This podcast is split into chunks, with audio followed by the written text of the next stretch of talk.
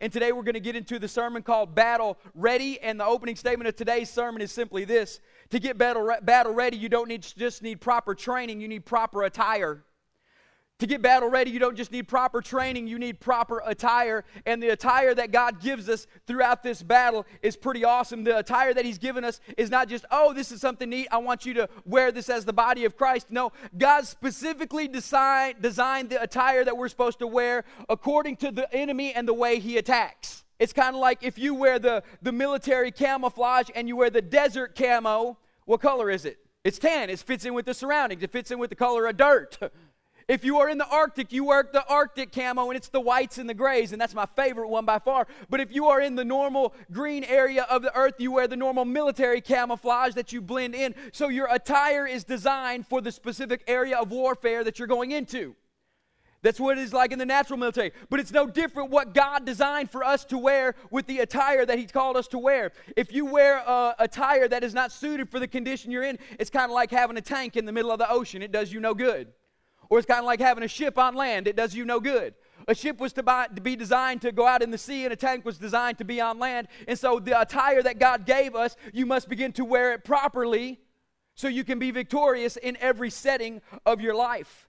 And so, now the question we ask is we know we're probably getting into the full armor of God, and that's the attire that He's given us. But here's the questions I want you to ask yourself is why, why the specific order that it's in in the Bible? Have you ever asked yourself that question? Why did God not start out with the amazing, uh, uh, noble pieces, the ones that are most notable, with the helmet of salvation and uh, the sword of the Spirit? And, no, he starts out with the belt of truth, and we'll get into that in just a little bit here this morning. Ask yourself, why did God mention these in the specific order that he mentioned them in? And then ask yourself, how? How do I wear them to get max use out of them and not just do something cliche for the body of Christ? And so those are the two questions we're going to begin to answer to this morning. And the armor was designed because of the specific enemy we face. And I'm going to talk more about the devil in the next 20 minutes than I've ever talked about in the history of my ministry, probably together, okay? I, don't talk about the devil much. He doesn't deserve my time. He doesn't deserve uh, who I am. He doesn't deserve my anointing. So I just, I do what the Bible says. I resist him. And so in resisting, I just don't even bring him up. I keep my eyes fixed on Jesus. But there's certain things you need to begin to understand and know about your adversary, not focus on him, but a couple key points that you need to begin to know about him. Have you ever wondered why the devil uses three different terms? They use, um, well, there's actually several different terms. Three of the main ones are they got the word devil, they got the word Satan, and then they got the term uh, angel of light, you know?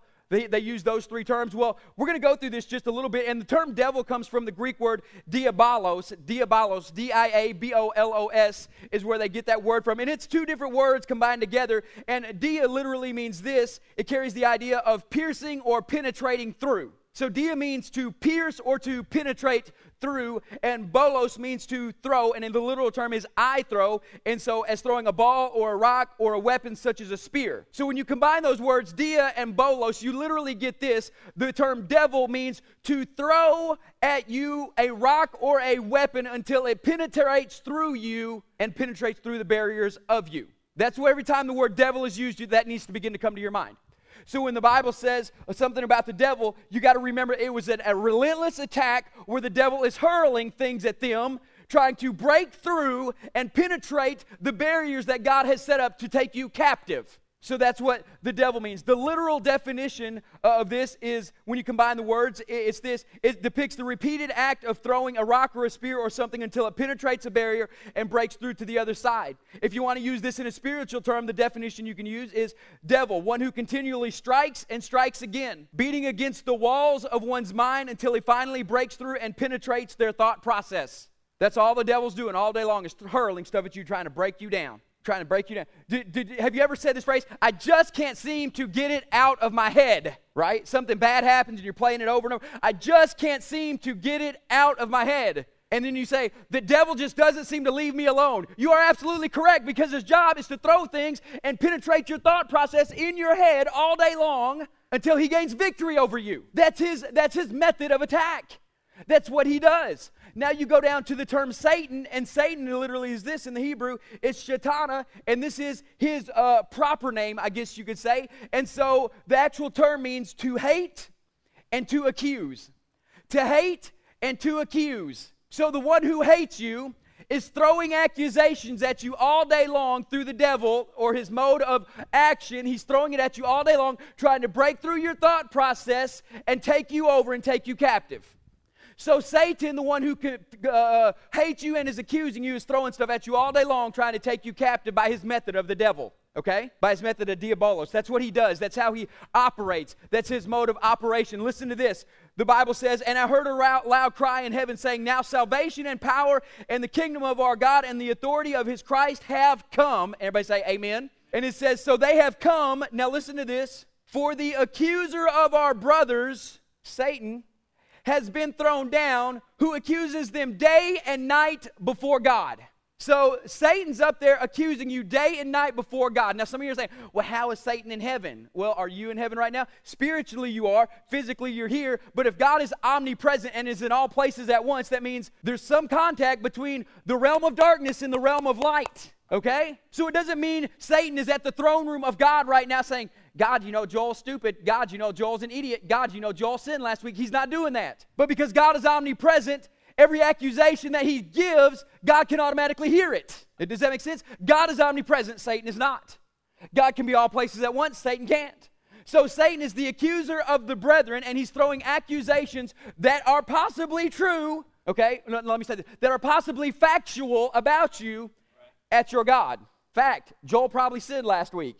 Everybody says, I know. fact, you probably sinned last week. That's the fact. So, you know what the devil's doing with that sin? He's hurling it at you and he's accusing you before God all at the same time. That's what he's doing. And the Bible says, day and night, this is what he does. But listen to this. The great thing is this. That says the devil day and night accuses you before God, but the Bible says in Hebrews 7:25, Jesus also ever lives to intercede on your behalf before God. So when the devil's saying, Joel sinned, Jesus saying, it's covered in my blood, and the devil saying, Joel's worthless, and Jesus saying, no, he's more than a conqueror in Christ Jesus. The devil says, Joel, you're a loser. Jesus says, no, he's a blood-bought child of the one most high living God, and you have no authority over him. So the devil's accusing, but Jesus is knocking down everything that he says before it gets to God because he's interceding while the devil's accusing, and that's why you're always victorious in Christ Jesus. You see, some of y'all, some of y'all are happy now. That's good to see. Because, man, I, this is so powerful. If you'll learn that the only thing Satan means is accuser and he hates you, that every time you read Satan, it's like, oh, that's the one who hates me and he's accusing me before God. Factually or non factually, he's accusing me before God. And every time you see Jesus, he's the one who intercedes and fights for me all the time. And we know Jesus already defeated Satan on the cross of Calvary, and Satan is still defeated today, even in the heavens. And so as we go through this, you have devil, which means the one who hurls thoughts at you trying to break through your barriers. You got Satan, which literally means the one who accuses the brothers. But then you got this term called angel of light in 2 Corinthians 11 14, and it says, And no wonder, for even Satan, the accuser, disguises himself as an angel of light. So you have the accuser who's disguising himself as an angel of light. Remember when we talked about unforgiveness and how shiny this chain looked? How neat it would be. Oh, unforgiveness, I'll just carry you around. Oh, I'll just deal with you. Oh, I'll just do all this stuff with you. See, he's masquerading that unforgiveness is a, an amazing thing, and you'll, you'll hurt the other person if you walk in unforgiveness. He's masquerading, as the Bible says, as an angel of light. That means he's falsely representing who Christ is. And, and just remember this anything the devil brings, it's the antithesis of the kingdom. God says, walk by faith. The devil says, live in fear. God says, uh, forgive others, you'll be forgiven. The devil says, walk in unforgiveness. It's a better way. The Bible says, if you want to be gain, gain, gain blessing in your life, give in every area happiness, love, joy, money, everywhere else, and it shall be given back to you. The devil says, if you want to gain uh, a foothold in life, keep your money and, t- and step on everybody you can.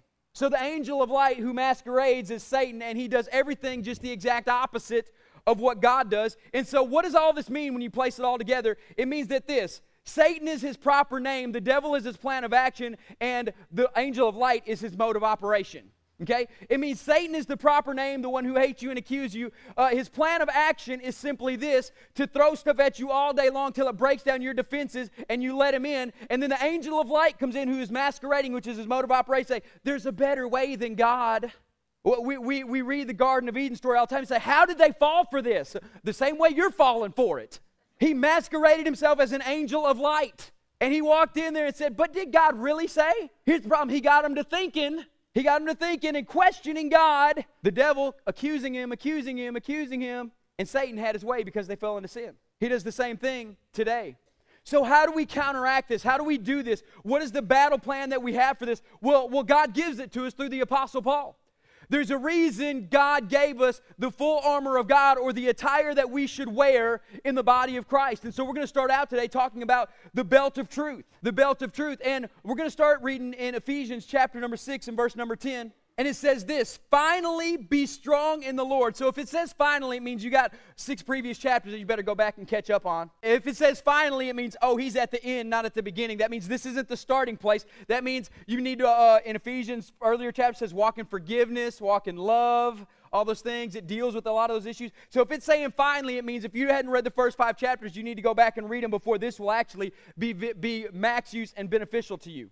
Okay? So finally, be strong in the Lord and in the strength of his might, not your own strength. Put on the whole armor of God that you may be able to stand against the schemes of the devil. Remember, the schemes of the devil is he operates as the angel of light. That's his mode of operation, deceiving you. So you can stand against the schemes or the deceitfulness of the devil who is constantly hurling stuff at you all day. For we do not wrestle against flesh and blood but against the rulers and against authorities and against cosmic powers over this present darkness and against the spiritual forces of evil in the heavenly places. Therefore, what does therefore mean? It means it's there for a reason. All right, so go back and read. What did we just read? It's saying, therefore, this is what you do because who you're wrestling. We talked about wrestling last week and being, being in full training. Therefore, take up the whole armor of God that you may be able to withstand the evil day, and having done all you can do to stand, stand firm. Stand, therefore. What's that, therefore, therefore? It's telling you how to stand. And the previous therefore was therefore because it was telling you what you're battling. So you got what you're battling, how you're going to battle it. Now it's telling you how to stand in it. And it says, having fastened the belt of truth and having put on the breastplate of righteousness. Now, as we begin this, it says, stand therefore, having fastened on the belt of truth. And when it says, stand therefore, how do you stand? The Bible says you stand literally, as what we talked about last, last week, as a pancratist. Pancratist, pan meaning all, uh, kratos meaning power, we stand as a believer who is endowed with all power from on high. That's how you stand. Some of you are just like, I just can't stand no more. I'm so tired. God ain't tired. Bible says he don't sleep or slumber. I just can't go on. I'm so worn out and weary. The Bible says that you're going to run and not grow weary, walk and not faint. What's the deal? You say, "Oh, I just can't go on anymore." The Bible says when you've done all you can do to stand, stand. The problem is is you're trying to stand in your own strength, your own might, with your own protection, with your own power when God says, "Don't stand like that." Because he said, You're physical trying to deal with the spiritual. Let me be in you and you be in me, and that for the, the spiritual can deal with the spiritual. And let the Spirit of God begin to deal with you. So you're literally supposed to stand as a mighty, valiant warrior endowed with all power so you need to get a picture of that in your head. Think of the great movies of old that, that have these awesome gladiator type warriors with the helmets and the armor and everything else on. You need to picture that as you. You don't need to picture yourself putting on the armor, okay? You need to see yourself spiritually in who God said you are, not with your physical body in a mirror where you're sticking a helmet on your head. Because here's the issue you should be way more spiritually strong than you are physically strong. I said should be. You should be way more spiritually strong than you should be physically strong. Because the Bible says working out or physical training profiteth little, but spiritual training has great effects. I'm telling you, y'all know I love to physically work out, but if my physical workout ever gets more than my spiritual workout, we're all in trouble. so we better get spiritual training in place, and that's what last week's message was all about. And then it goes on to having fastened the belt of truth. Now, this is kind of interesting that Paul would start with the belt of truth. All of us, when we picture the full armor of God, the belt of truth is kind of the last thing we want to put on. I guess this just fits in here somewhere. It's the non glamorous, it's the non glorious, it's not the sword. Woo, we love the sword. Problem is, most of us use the sword like we did when we were three years old. We're chasing people around the house and we're doing more damage than good. Come on, amen or oh me. Come on now. Y'all know I'm right. We want to use the shield. Oh, look at my big shield of faith. More like you're hiding behind a shield of fear, hoping it's faith. And, and then we say, oh, we got these awesome shoes on that I can walk in peace. And we'll get into shoes next week. We got this beautiful breastplate on. Woo, it looks good. We'll talk about that some today. And we got this helmet, this amazing helmet. Y'all know the, the, the thing out there right now, it's called fatheads. I think we got a lot of believers that got fatheads. Here's what I mean. We got this big old head with this big old helmet on because that's all we know about being a believer is that I'm saved and going to heaven one day and we got a fat head with a weak body. We got a ton of knowledge up here, but we don't have the body to sustain it. We've got a ton of intellect in here, but we haven't done the physical training to literally carry the armor in our heads weighing heavy because we got this big old helmet on this big old fat head. Some of y'all are mad at me. I ain't talking about you physically. All right? So we got this, and then we got weakness throughout the rest of us. And Paul begins to start out this message with the belt of truth. And remember, we talked about the specific order that it's going to be in. Now, listen, it says, and then having fastened on the belt of truth, the most amazing thing about the belt of truth is this it's the only spiritual piece of armor that's actually physical. The belt of truth is the only spiritual piece of armor that is actually physical. It is talking about the written word of truth, the written, physical, tangible word of God. And some of you say, well, the Bible says the helmet of salvation and the sword of the Spirit. That's the Word of God because the Bible says so. I know that, but it's talking about the Rhema or illuminated Word of God, not the written and Logos Word of God, because you can't have the illuminated without first understanding the written. You cannot have the revelation and the illumination of the sword of the Spirit and the helmet of salvation without first dedicating time to the written. And yes, I am a Bible believing pastor in a Bible believing church that's why we're called the Way Bible Church. And that's not popular in today's world, and I don't care. Okay? I believe this. This is my baby. This is my cornerstone. This is my rock. When I can't hear God spiritually, I know there's still truth in this. And if I'll just get in this, it'll begin to break open whatever's hindering me spiritually. The written word of God cannot be compromised in your life. The written word of God is the Logos word of God. It is called the word of truth. And Paul starts with the belt of truth because without this in place, nothing else happens in the armor of God. Without this firmly in place, Rick Warren said it best. He said, I don't understand how people can call themselves a believer and never read the Bible. And he's pastoring a church in California. Think he didn't get stuff for that. I don't understand it either. How can we say we're going to heaven? We believe this is perfect through and through when you haven't even read it cover to cover.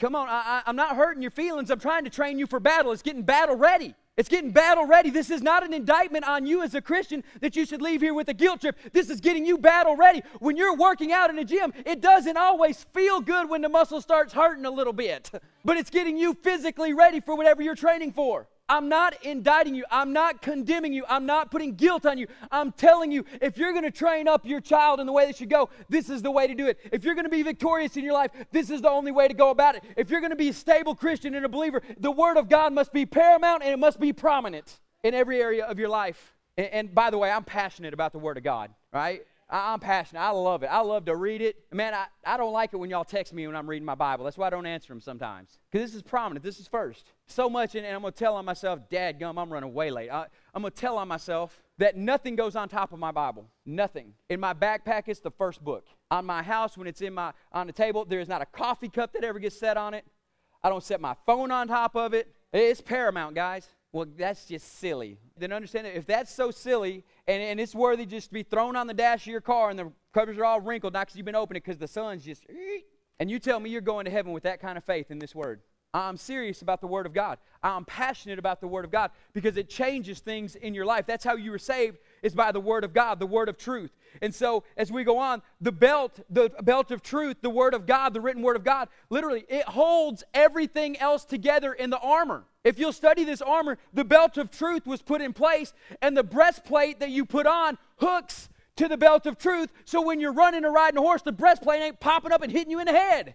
So the breastplate of righteousness, and we all love righteousness. We're righteousness, it's our position in Jesus, all those things. We love it. But if it's not hooked to the belt of truth, your righteousness, it's not going to do you very much good unless you know the truth about your righteousness. Listen, that big shield of faith you carry, that you're so loved and you're so proud because you're a man and woman of faith. There was a hook on the belt because the shield of faith is heavy, that it would rest on the belt, and so you could carry it without all the weight being on this side and you ain't walking like this. It would rest on there so it would be, the weight of it would be sustained by the rest of the core, the strongest part of your body.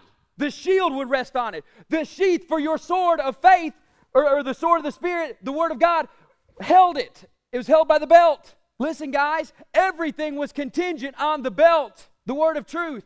The one thing that wasn't was salvation because that's on Christ and Christ alone. But you got to know the truth about your salvation still. And so the belt was the most worthy piece of equipment. If you didn't put the belt on first or right, nothing worked. It's the same way in your Christian walk. You wonder how some people, wow, how do you get in the presence of God in the midst of worship? People who can hear God in worship have a word place right in their life. Okay? And a lot of Christians say, well, I want to see this, I want to do this. Nothing works in your life without the written word of God being in place. Your worship will not be effective. Your, your prayer life will not be effective. Your church life will not be effective. Your gifts and your callings will not be effective without the word of God firmly in place. I tell, I tell Mitch, and I hope he tells the worship team this all the time. I say, Mitch, the one thing I want you to do is I want you to study the Word of God. Because you can't lead worship right without the Word of God being firmly in place. So he spends time studying the scriptures. D- Damon knows it. Jeff knows it. That's why in your base groups, every day has scripture in it. I mean, we understand that the Word of God, the written Word of God, must be in a place because this is absolute truth and it will change factual environments. Fact was, you were once lost and now you're saved, right? The Word of truth changed a factual environment and it made you the part of who you're called to be. The belt of truth is literally this it's your spiritual sight. When you have this belt of truth firmly in place, you wear the rest of the armor confident. You have it firmly in place. Get this it's not long once you've been reading that a while. You'll begin to see how the devil begins to work. And the minute somebody at your work pops off and says a smart aleck remark about you, instead of going off like you used to, you just look over and laugh and say, Devil, you got, that's all you got? It's your spiritual sight because the Spirit of God on the inside of you will quicken and say, don't go there. That's the devil trying to draw you away from my presence. I'm going to give you a blessed day, and he's trying to ruin it before it starts, right? It literally is this it is your spiritual sight. And so once you got the belt, uh, the belt of truth firmly in place, it says then, and then having put on the breastplate of righteousness. Note this, please note this. God did not give us a breastplate, He gave us righteousness that works like a breastplate. God did not give us a belt, He gave us truth that works as a belt. Okay, so I know you got these images in your head of armor, but he didn't give us armor necessarily. He, it's, it's, the, it's what it's, it's the purpose of it, it's how it acts. So he gave us righteousness that works as a breastplate, he gave us truth that works like a belt. In this process, we got to keep that straight. The literal armor of God was this it was made of brass and it was two pieces. It was the most beautiful and elaborate piece of all the armor. The breastplate and the helmet were the most notable and noticeable pieces of the armor. Many times the breastplate was layered like fish scales for or mobility and efficiency. The front and the back were held together on the shoulders by a ring. And I've heard a lot of people say, well, the only place you never had armor uh, on the body of Christ was in the back because you're never supposed to retreat. That's great and that's very cliche, but that's not the truth. It's not.